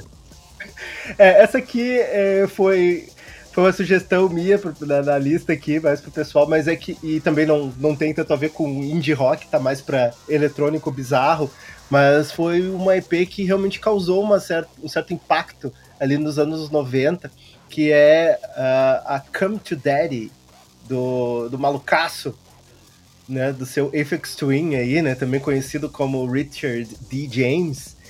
E essa EP, lançada ali em outubro de 97, ela foi uma coisa completamente absurda. Era. era Como toda a carreira dele, né? Mas aí que tá, é uma faixa eletrônica extremamente barulhenta, abrasiva, agressiva, perturbadora, que foi lançada junto com um, um videoclipe do Chris Cunningham que me dá pesadelos até hoje. E foi um sucesso absurdo. A MTV tocava o videoclipe de montão e popularizou o FX Twin para um grupo muito maior, porque antes ele já era respeitado no círculo eletrônico, mas ele fazia um estilo de música diferente. Ele fazia um eletrônico meio ambient, música relaxante por ali para ouvir enquanto trabalha, né? E, e daí Come to Daddy, tu não consegue trabalhar ouvindo essa faixa, né, Lipe? É impossível, impossível. Eu uso alguns discos aí do, do, F, do FX Twin para justamente, né, para foco, mas e, o Come to Daddy é uma parada que impossível. Sai vontade de sair né? correndo. Vai ficar totalmente atordoada. Sim, é, é, é, realmente acho que foi uma resposta meio que do FX Twin, aquele, aquele eletrônico mais roqueiro e agressivo que tava ficando popular.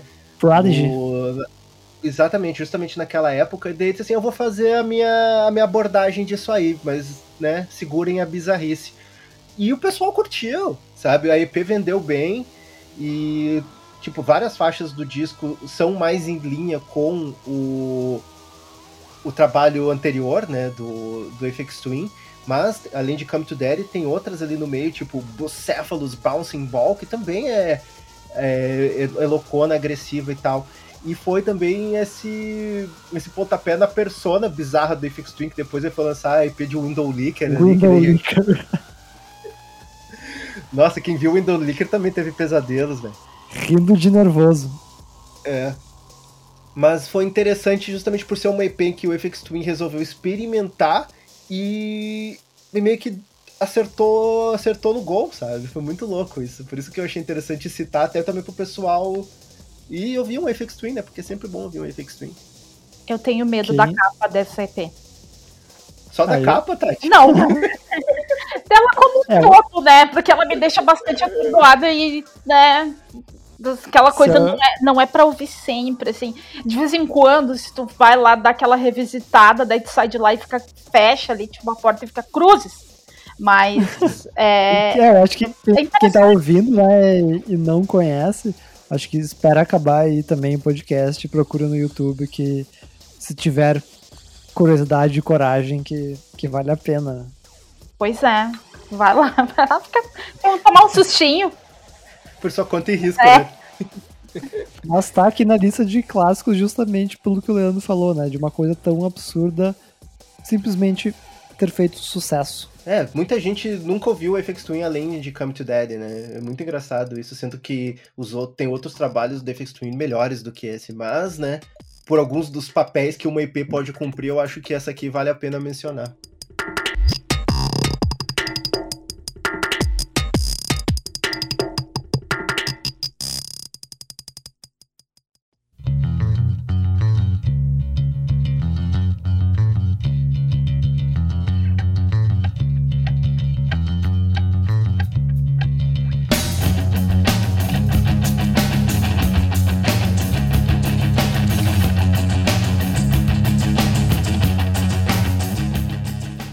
Se antes eu falei de uma banda que é uma das minhas bandas favoritas da, da minha vida, agora é o momento de falar de outra banda favorita né, da minha vida e que também é uma estreia, né, o, a EP do Fugazi, também chamado de Fugazi, também chamado de Seven Songs. Inclusive, oficialmente a banda se refere a essa gravação por esse nome. É, então, acho que Fugazi aí, banda seminal né, do, do pós-hardcore, da cena de Washington, importante aí para toda o movimento, cena alternativo dos anos 90. E o Seven Songs aí é o primeiro registro e que tem a faixa de abertura, né? O Waiting Room, o grande clássico do grupo. Acho que vale ressaltar aqui, né, que eu, é, essa gravação foi a única que não tem o Gui Pichotto, uh, que não tocou guitarra, né? Ele só cantou. Cara, que dizer dessa, dessa, dessa EP? Na verdade, o que dizer das duas primeiras EPs do Fugaz, né? A gente até poderia falar da, da, da, da que veio depois, né? Mas é que Seven Songs tem esse lance de ser a primeira, né? A Tati gosta bastante né, do, do outro EP, o Margin Walker. Eu gosto dos dois. Eu acho que eles se complementam de uma maneira assim absurda e uh, mas uh, Margin Walker é meu preferido dos dois, assim, mas eu reconheço, totalmente valor para esse para essa primeira EP deles. Eu acho assim, uh, eu não sou uma pessoa que sou dada a, a, ouvir muito hardcore, assim, não é uma não é meu estilo que eu digo assim, nossa, gosto bastante eu abro uma exceção pro Fugazi. É uma banda que eu gosto demais. Até tava comentando que os dois discos se complementam, né, Tati? Tanto que depois eles lançaram as duas juntas, né, como, como um álbum, né, que foi o 13 Songs, que muita gente ali meio que passou a curtir Fugazi ouvindo as duas, as duas EPs juntas, né? Pois é, no, até no, foi um ano depois, né? Ele tá como, como o álbum mesmo. É, é bem... É, aproveita e já escuta tudo direto, né? É, mas eu acho que é bem isso que a Tati falou, porque o Fugazi ele vem dessa cena hardcore e que todos os integrantes estavam de, de saco cheio, né, da, da velocidade, da, da agressividade desse estilo. Então, né, o Fugazi faz um som bem mais quebrado e cheio de groove, né? Tem muita influência de reggae e de dub. E assim, o som desse dessa EP, né, assim, ajudou a, a moldar muito do, do que foi o, o rock alternativo do, dos anos 2000. Então, clássico absoluto. E para mim, né, assim, Fugazi é o maior modelo de banda que já existiu. Sim, sim, até a questão do, do toda. Uh, eu tenho, inclusive, essa. Uh, isso aí no disco, né, do, do Seven Songs, e é muito legal tu ver as coisas escritas no verso do disco, assim, sabe? Tipo, não venda esse álbum por mais de tanto, assim, sabe? Tipo, realmente, isso aqui é uma EP, venda por um valor justo, sabe? É muito.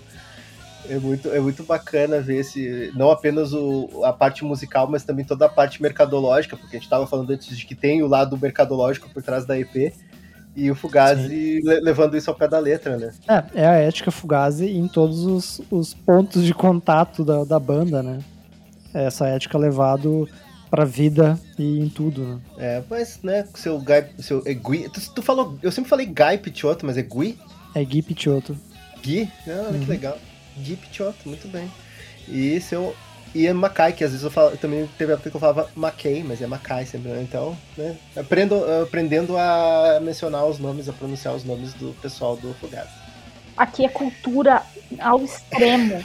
Aqui é na linguística também. Né? É, e Joe Lally e Brandon Kent é do jeito que tu lê mesmo, né? Então tá tudo certo. Os responsáveis pelo groove. Olha, eu, assim, eu, eu gosto muito do, desse mix, uh, desse dub, desse groove. Eu acho um, assim, parafraseando o Lip, classicaço.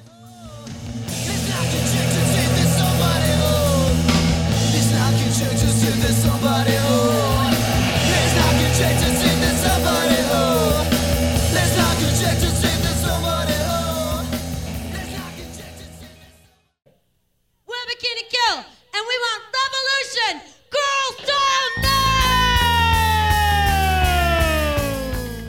Então, aproveitando que a gente falou do Fugazi, uh, vamos falar de um álbum, de uma EP que é produzida pelo Ian Mackay, que é a primeira EP do Bikini Kill, punk rock feminino, Kathleen Hanna detonando.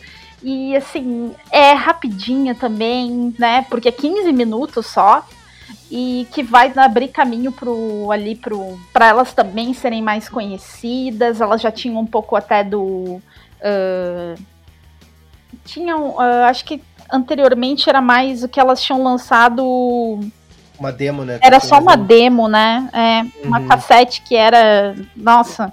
Então esse é o EP que lança realmente que vai tornar o Bikini Kill ali conhecido, vai abrir o caminho.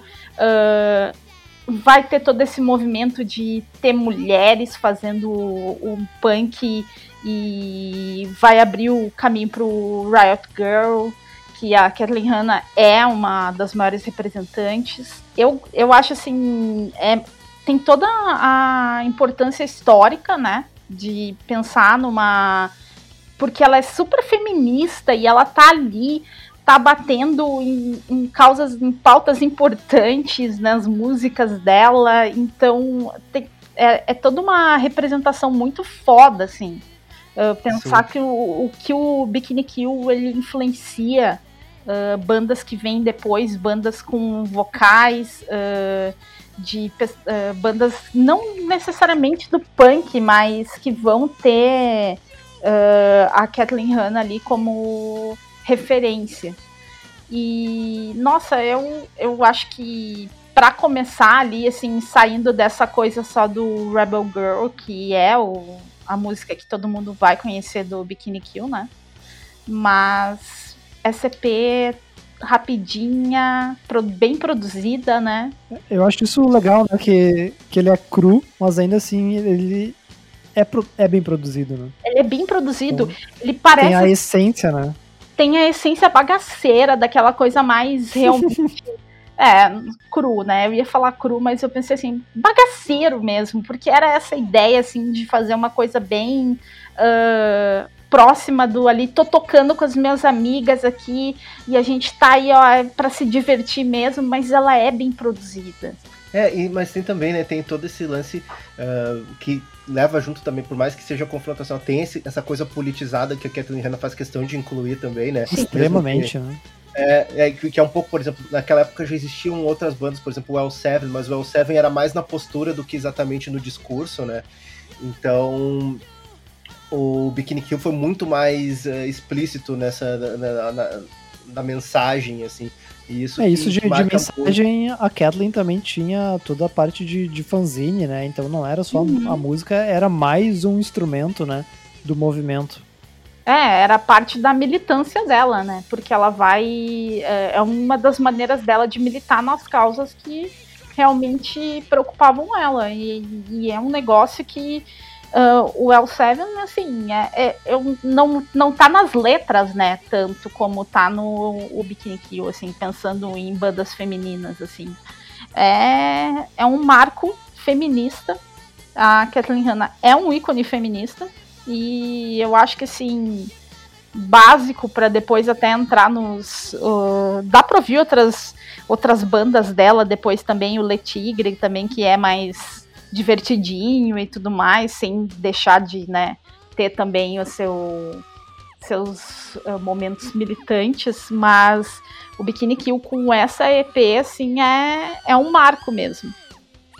E legal sempre ouvir ter uma faixa que eles falam mal do Sonic Youth, né? Então, Sim. É, é divertido. É, Tipo, assim, para de pagar pau pro Thurston Moore. É, ela, já, ela, já, ela já sabia. Ela, ela, viu? Visionária, visionária. 30 anos atrás ela já tava dando letra, né? Então, né, tá de parabéns aí a, a Kathleen Hanna, que também depois foi formar um belo casal aí com outro, outro cara muito foda, né? O seu. Fofocas da música. Casou com o Adam Horowitz, né? O seu uh -huh. King Ed Rock. Né? Que casal, que casal legal. Uh, mas beleza, né? Bikini Kill é sempre bacana de ouvir. Então, a, a esse EP aí é um ótimo lugar para começar e depois é só alegria. Um, um, clássico aí, tanto pela importância quanto pelo som. Vai lá, ouve, vai no Spotify, vai lá, escuta. Depois com a gente pode conversar sobre, só me chamar no Twitter.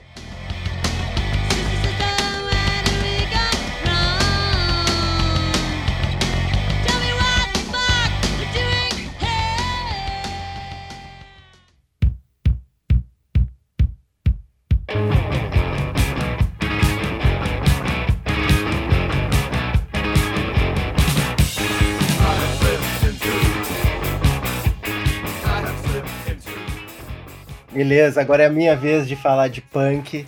Mas não é um punk tão agressivo, é um punk um pouco mais calculado, talvez, um pouco mais arte, né? mais cerebral, mas não menos poderoso, que é do Mission of Burma, que né, antes de lançar o seu clássico álbum de estreia, Versus lançou uma EP clássica chamada Signals, Calls and Marches, lançada em 81. Né? E Ali, né, já tem uma das maiores músicas do punk rock de toda a história, que é That's When I Reach for My Revolver, que foi uma das primeiras faixas que mostrou que o punk rock não apenas pode ser lento, como pode ser pode, pode ser pode ter andamento pela metade, como daqui a pouco no refrão pode sem nenhum motivo aparente acelerar pro, pro dobro da velocidade e chutar o teu traseiro.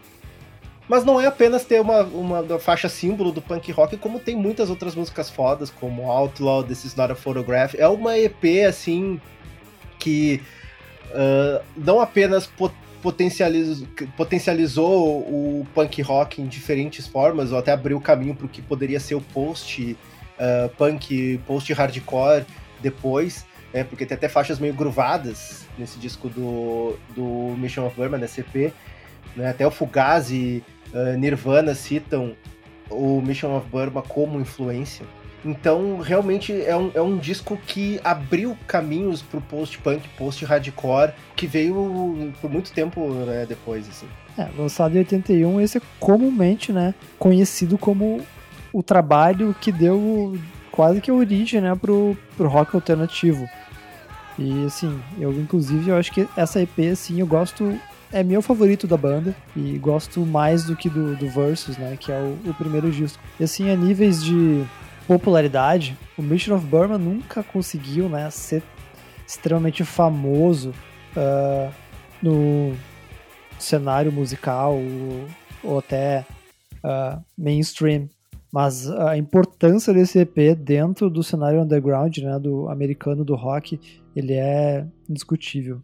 Eles tinham, né? O, tinha uma visão bem uh, peculiar do que ele poderia fazer com o punk rock, tanto que tinha, uh, tinha outros elementos do som do Mission of Burma que não eram nada tradicionais, tipo, tinha um cara que ficava fazendo colagem sonora, né? Tipo, realmente colocando ruído no fundo da canção. Uh, não era apenas um, um baixo, guitarra, bateria, vocal, né? Então eles já trabalhavam com noise e textura de som em cima do, do, do numa base punk e tal, brincavam com essa questão dos andamentos, como eu falei antes, então tinha toda essa preocupação estética, experimental dentro do punk rock, mas sem perder nada da, digamos, do, da agressividade ou do impacto, da, da, da catarse que o punk se propõe a entregar, né? E ela é uma influência para muitas bandas, né? Uh, tem a, até do indie, uh, do alternativo, bandas que a gente citou aqui também, né? O Pixies já, já falou deles, o R.E.M., uh, tem várias outras bandas focadas assim para mais pro caminho do indie que citam uh, a banda como referência. Então, Sim. É, Fugaz, inclusive, né? é, é verdade, Fugaz também, né? Que a gente tava. Bom, a gente tem várias aqui então com com, que citam como influência. Então, assim, a gente tem né, uma, um punk que vai para um lado mais alternativo também depois, mas que nessa EP já vai ter um caminho muito mais, uh, assim, é, uma, é um som mais que vai ter uma, vai, vai influenciar bastante o povo no, no punk e no no, pol, no post-punk também. Não, eu falo, inclusive o Husker Du, né, que é uma das consideradas é. sempre uma das grandes bandas por pegar o punk rock e botar mais melodia e sentimento. Ela, o Husker Du, acho que é extremamente influenciado por esse, por esse EP, né, pelo Mission of Burma. Sim, sim, o é que o, o Mission of Burma ele era melódico, mas ele ainda era usava de uma maneira meio angular assim a melodia, sabe? Talvez até se relaciona mais com, com o que o, o post-hardcore vai fazer, enquanto o Husker Du já foi mais pro, pro pop, assim, sabe? Então eu acho que são caminhos um pouco, um pouco diferentes. Eu, como cara que gosta bastante de Mission of Burma e, e, de forma absurda de Husker Du, eu acho que eu consigo. Eu, eu tenho uma visão bem distinta das duas, mas é que pode ser coisa de cri-cri. Mas o, o, o Mission of Burma tem uma complexidade maior, assim. Por isso, talvez que ele não chegou a ter tanto sucesso. Mas, né, você provavelmente aí daqui a pouco não conhece tanto o Mission of Burma aí pelo menos aí esses dois primeiros registros desde os anos 80 aí são um tanto que obrigatórios, aí vale a pena muito ouvir o Signals, Calls and Marches, né, que é a IP que a gente colocou aqui na nossa lista, mas também o Versus aí, que é um ah, descasso.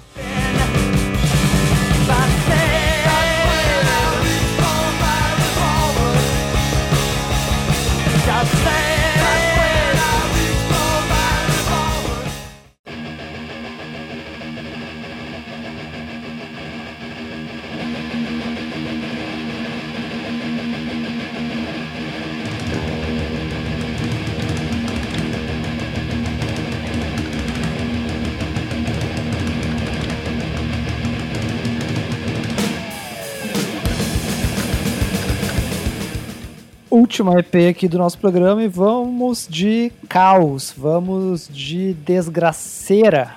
Eu só falei de punk rock, agora vou falar de metal. a EP, né? Haunting the Chapel, do Slayer, o segundo trabalho do, do grupo americano, lançado em 84, né? depois do primeiro disco. Enfim, a banda lançou o primeiro Show No Mercy em 83, que fazia um som ali que era um um heavy metal tradicional mais rápido. E aqui é quando o bicho pegou, né? Out in the Chapel foi assim um, um negócio absurdo na agressão do, do som do Slayer. E assim, foi o trampolim da banda, né? Que a partir daí ela ficou muito famosa. E também foi o trampolim ali pro, pro estilo musical, né? Que ficou muito, muito mais rápido. Eu até tava lendo aquele, quando tu sugeriu, fui ouvir a Haunted the Chapel, né? Eu já tinha ouvido outras vezes, mas nunca tinha também. Eu não sou um grande fã de Slayer e tal, embora eu goste bastante do Raining Blood. Mas partiu do, do lance do Lombardo mesmo, né? Tipo, vamos acelerar essa porra, né? É, a diferença é gritante, assim, na bateria do Show No Mercy pra cá. E o começo dele usar pedal duplo, né? Então, esse EP, ele, ele é tanto clássico porque tem as músicas ali, Chemical Warfare e Capture of Sin, por exemplo, que o Slayer tocou durante quase toda a carreira aí ao vivo, mas também pelo poder de influência em todo o metal extremo que veio depois, né? Do black metal, do death metal, a influência do, do Haunted in the Chapel, tanto na carreira do Slayer quanto no cenário mundial da desgraceira. Tem outros, né? O, o, metal, ele também, assim como o punk, ele foi muito baseado nos EPs, também pela essa, essa coisa do faça você mesmo. Uh, mas eu acho que, assim, o ícone mesmo é Haunted the Chapel. Tem, tem, tem, a EP do Metallica também, né? Que, mas aí os caras já estavam numa Major, né? Que todo mundo lembra, a ah, tal da EP Garage Days do, do, do Metallica, né? Ah, é, a... o, o Garage Days Revisited, que é aquele lance que a gente que às vezes a banda já, já tá estruturada bem, uh, uma carreira bem definida e faz uma EP para chafurdar. É, ou para apresentar o baixista novo, né? Porque foi a introdução do, do Jason Newsted, né? Tati, o que, que tu achou de ouvir isso aí? O que, que tu achou de ouvir o to the Chapel? Eu acho que meus vizinhos eles ficam meio chocados, porque assim, eu comecei a ouvir, e aquela coisa, eu não sou a pessoa mais fã de Slayer, assim, eu tenho problemas pessoais com Slayer que eu não vou. Eu a... também. Tem problemas pessoais. Mas eu tava vindo, né, EP, assim, aí eu comecei aquela coisa que começa a balançar a cabeça ali, né, a barulheira, aquela, aquela coisa rápida, aquela correria, assim, daí tu já começa a ficar nervoso, já começa a digitar nervoso no trabalho, já fica tipo, nossa, vou aumentar um pouquinho mais o volume, quando eu vi eu tava quase estourando aqui o som, né, e então é uma coisa que, assim, tu vai, vai te acelerando, acelerando, assim, e são músicas boas para às vezes quando tu precisa dar aquela. tá tudo muito nervoso, precisa dar uma agitada assim para depois se acalmar, vai lá, chega no ápice do, do nervoso e aí tu consegue te acalmar, assim, é, é, um, é uma boa EP para isso, sabe? É uma música que tu vai ficar mais nervosa e depois ela vai dar o pum, tá, agora... Dá um repé, né? Dá um é. repézão aqui. Com certeza, eu acho que complementando o que a Tati falou de ter problemas, eu queria aproveitar o espaço e mandar um grande vai tomar no cu pro Kerry King pro Tom Araya. Que... Mas já chegou, tipo, o asco do Slayer já, já, chegou no nível Pantera ou tá chegando lá ainda? Eu acho que não chegou no nível Pantera ainda. Não, não, não, é só, mas são, são dois reaça aí, conservador. Eu fiquei bastante assim, eu não esperava isso deles. Eu vendi meus discos do Pantera em protesto. Eu, Pantera eu não ouço nunca mais. Slayer ainda dá pro, ainda consigo distorcer um pouco meu, meus princípios éticos pra ouvir. Mas... Slayer é aquela passadinha de pano, né? É complicadíssimo, né? Mas, enfim, Slayer foi uma das bandas que eu mais ouvi uh, na vida e a influência desse EP é altíssima, né? Um clássico, mas essas ressalvas devem ser feitas. Né? Ouça com senso crítico. É, é, bem frustrante, né, quando a gente vê artistas indo para esse caminho assim, em reaça. Depois, ainda mais depois de velho, assim. Ou eles, eles já tinham toda essa veia reaça, assim. O Pantera eu consigo identificar mais a vibe reaça. Mas... É que no final não, não, não, surpreende, não nos surpreende tanto assim, sabe? Porque Pantera não, né? Mas o, é, o Slayer é um lance meio sinistro, porque, porra, os caras é, sempre. A letra a mensagem sempre foi uma coisa mais confrontacional pela toda a estética e imagem uh, satanista, satânica e É, enfim. eu acho eu, eu fico mais surpresa com o Slayer. Com o Pantera não, o Pantera era uma coisa que tipo assim, é disappointed but not surprised, sabe? Mas o... Ao mesmo tempo, é o Tom, Tom Araya, uh, filho de chilenos que fugiram do ditadura Pinochet, David Lombardo, tá, também outro uh, latino na banda, que saiu, né, antes dessas merda toda aí de apoiarem Trump. Que em resumo é isso, né? É. Mas enfim, né, se quiser ouvir Haunted the Chapel, ouve ali, só lembre que, né, tem, tem essas coisas. Tem esses poréns. Mas foi uma IP importante, né, Lipe? Isso aí não dá pra negar.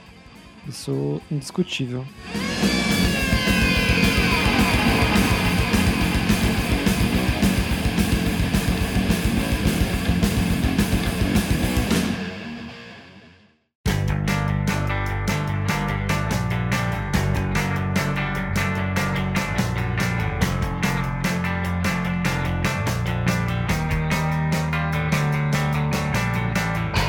Ufa! Chegamos ao fim então dos nossos 15 EPs clássicos. Foi meio corrido, foi meio rápido, mas como uh, são os EPs, né? Então, acho que vale complementar de vários EPs que a gente falou aqui, uh, fazer uma indicação, uma indicação própria, que é o nosso episódio número 8, onde a gente explorou diversos selos, né, 10 selos independentes importantes do, do indie, e que estão vários discos, EPs que a gente falou aqui, né, que nem a SST do, do Black Flag, o, a Discord do Fugazi, a 4AD do Pixies, o uh, que, que mais me ajudem aí? A Factory, a Factory. Que o Martin Hannett, o Made Me Realize, né, do My Blood Valentine com a Creation. Sub Pop. É, Mudhoney. TV on the Radio saiu pela Touch and Go, que a gente também falou. Então, se a gente fosse falar isso em cada EP, ia ficar meio repetitivo, deixamos aqui pro fim. E também, né, essa, essa lista aí foi baseado no nosso gosto pessoal. A gente quer saber de vocês também quais os, quais os EPs que vocês gostam muito, vocês consideram clássicas. Uh, o que, que aqui da nossa lista vocês acham que, que talvez não devia entrar? O que, que vocês colocariam? Uh, vamos conversar, né? Sempre legal, sempre bom. Isso aí, e também, né? Se quiser conversar com a gente, como o Lipe comentou, aí, podem mandar aquele recadinho pra gente nas redes sociais aí, né? O Jukebox, J-O-O-Q-B-O-X, né? No Instagram, onde a gente interage mais, mas a gente também tá lá no Facebook. E isso aí, né? Quiser trocar uma ideia, né? Agora também a Tati tá junto aí pra, pra nessa conversa aí, né? Tati, brigadão pelo pr primeiro podcast com a gente! Agora, agora, agora como, como antes era como é que é special guest, agora é, é tá no main, main cast. É, agora, agora regular. CLT. CLT, é. pacote de benefícios. Eu não tô sabendo quais são os benefícios, vocês depois têm que me passar, então, né? Pois é, a gente, não, a gente tem que esperar um e-mail do RH, Tati. Mas... Mas... é isso daí, né? Então pode, podem seguir a gente também nas redes sociais pessoais aí. Tati, pode falar primeiro aí os teus, depois o Lipe e depois volta para mim. Aqui. Gente, é Tatiane Marques em todas as redes sociais possíveis, em tudo. Se vocês quiserem desenterrar até no Last FM, até lá eu tô, hein? A, acho que é a minha rede mais antiga, inclusive. É... Chama ela no MySpace. É, a MySpace eu não tenho mais. Droga. Eu tenho que falar a mesma coisa. Eu sou arroba x X com PH e eu tô todas as redes com, com esse username aí, até no falecido Fotolog, que felizmente não dá mais para acessar.